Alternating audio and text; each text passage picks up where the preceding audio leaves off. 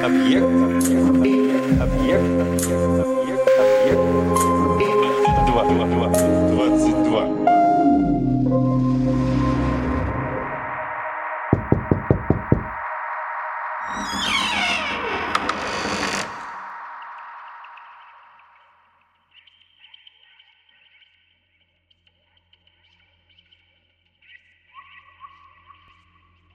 Было это не очень давно. Трое жителей поехали на лодке из летней Оконги в Савиху. Взяли они с собой вина и еды всякой, приехали, поставили на берегу ковас, стали охотиться на морского зверя, убили морского зайца. Потом в ближнем озере ловили рыбу, наловили палии. Вечером сварили уху, поели, немножко выпили. Один из них вышел из коваса освежиться. Вышел он на волю и сразу как бы потерял сознание. И очутился он в каком-то незнакомом доме. В том доме хозяйка с хозяином с виду были как люди, вежливые, стали угощать его, пить, есть предлагать. А были это не люди, а пактьелля, жители скал. Пакт Хезен, хозяин скал, и Пакт Йемент, хозяйка скал, его жена. Пришел в себя он и думает, как я в этот дом попал. Не может понять. А хозяева угощают его, пей, пей, говорят. Вина подают. Во время угощения пришла Пакт Еленейте, дочь жителей скал. Очень красивая девушка. Хозяева стали говорить гостю, возьми нашу дочь замуж. Гость был человек женатый. Подумал он, взять женатому ее замуж нельзя, но и отказаться нельзя. Если откажешься, то никогда отсюда не выберешься. «Хорошо, возьму вашу дочь замуж», — сказал он. Пакт Хезен ему рассказал, что когда его дочка поедет вместе с ним, будущим мужем, то ее никто не будет видеть, кроме него. Утром он вернулся к своим товарищам в Ковас. Прожили они там еще три дня. Первый день невеста не приходила в Ковас. Во второй день тоже не была. И на третий день ее не было. На четвертый день стали они собираться в Иоконго. Все собрались, а его невесты нет. Сели в лодку. Взглянул он около себя и увидел, сидит она около него в лодке. Никто ее не видит, видит ее только он один. Поплыли все они на лодке в Иоконгу. Он разговаривает со своей невестой, а товарищи не видят, с кем он разговаривает, и не слышат того, что он говорит. Не знают, что с ним едет пакт Елените, дочь жителей скал. Приехали в Иоконгу. Захотел он справить свадьбу со своей невидимой невестой. Заставил он свою жену пир готовить, но никому не говорит, что он свадьбу задумал справить. Жена готовит и спрашивает, для чего так много готовится а он только говорит, что повеселиться захотелось.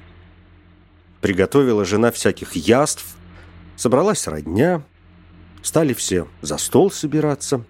Он говорит, «Поставьте на стол около меня еще один стакан и две чашки». Хозяйка стала ворчать, кому еще? Хозяин не сказал, но настоял на своем. Велел он около себя место освободить. Никто ничего не понимает, что он делает. Пришли невидимые Пактьелли. Житель скал с женой и дочкой-невестой. Жених видит, а другие не видят. Сели они около него за стол. Он с ними говорит, а никто этого не слышит. Стали чай наливать. Налили и в лишний стакан, и в чашки. Пьют гости чай и видят, что из стакана и из двух чашек кто-то чай пьет. Стали гости удивляться. Подали вино, налили каждому в рюмку, велел хозяин налить еще три рюмки, поставил рюмки рядом с собой, выпили гости. Смотрят, и те три рюмки уже пустые, кто-то выпил их. Заудивлялся народ. Что-то неладно. Стали гости расходиться по домам. Хозяин просит гостей еще посидеть, но гости не хотят. Разошлись. Стало темнеть. После гостей ушли и невидимые пактьелли. Хозяин немного посидел и тоже вышел из дому. Пакт еле его поджидали. Пошли они вчетвером по погосту. Никто не видел пакт еле, а они всех видели. Пришли они все к скале, что за погостом возвышается, вошли в эту скалу, ночью там у них огонь светился. Поздно ночью вернулся хозяин домой. Хозяйка его стала спрашивать, куда ходил. «По деревне гулял», — ответил он. Потом он часто стал ходить на ту скалу. Житель скал с женой ушли к себе в свои скалы, а дочь их осталась жить в этой скале, у Иоканги.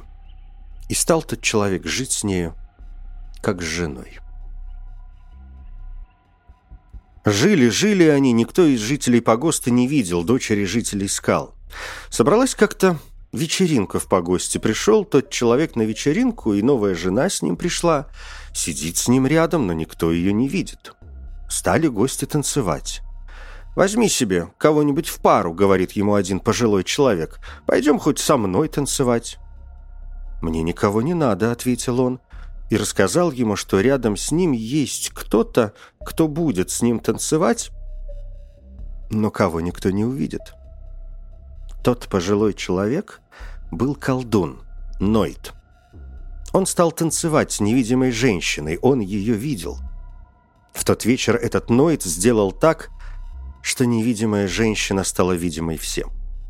Среди танца вдруг все увидели, посередине избы стоит незнакомая молодая женщина невиданной красоты. Стоит она, как бы застывшая на одном месте, и нет жизни в ней.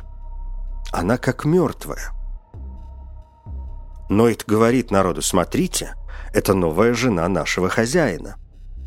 И все стали смотреть на красивую женщину, которая неподвижно стояла среди них, и удивляться, откуда она появилась.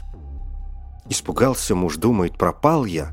Но это тогда сказал народу, больше вы ее не увидите.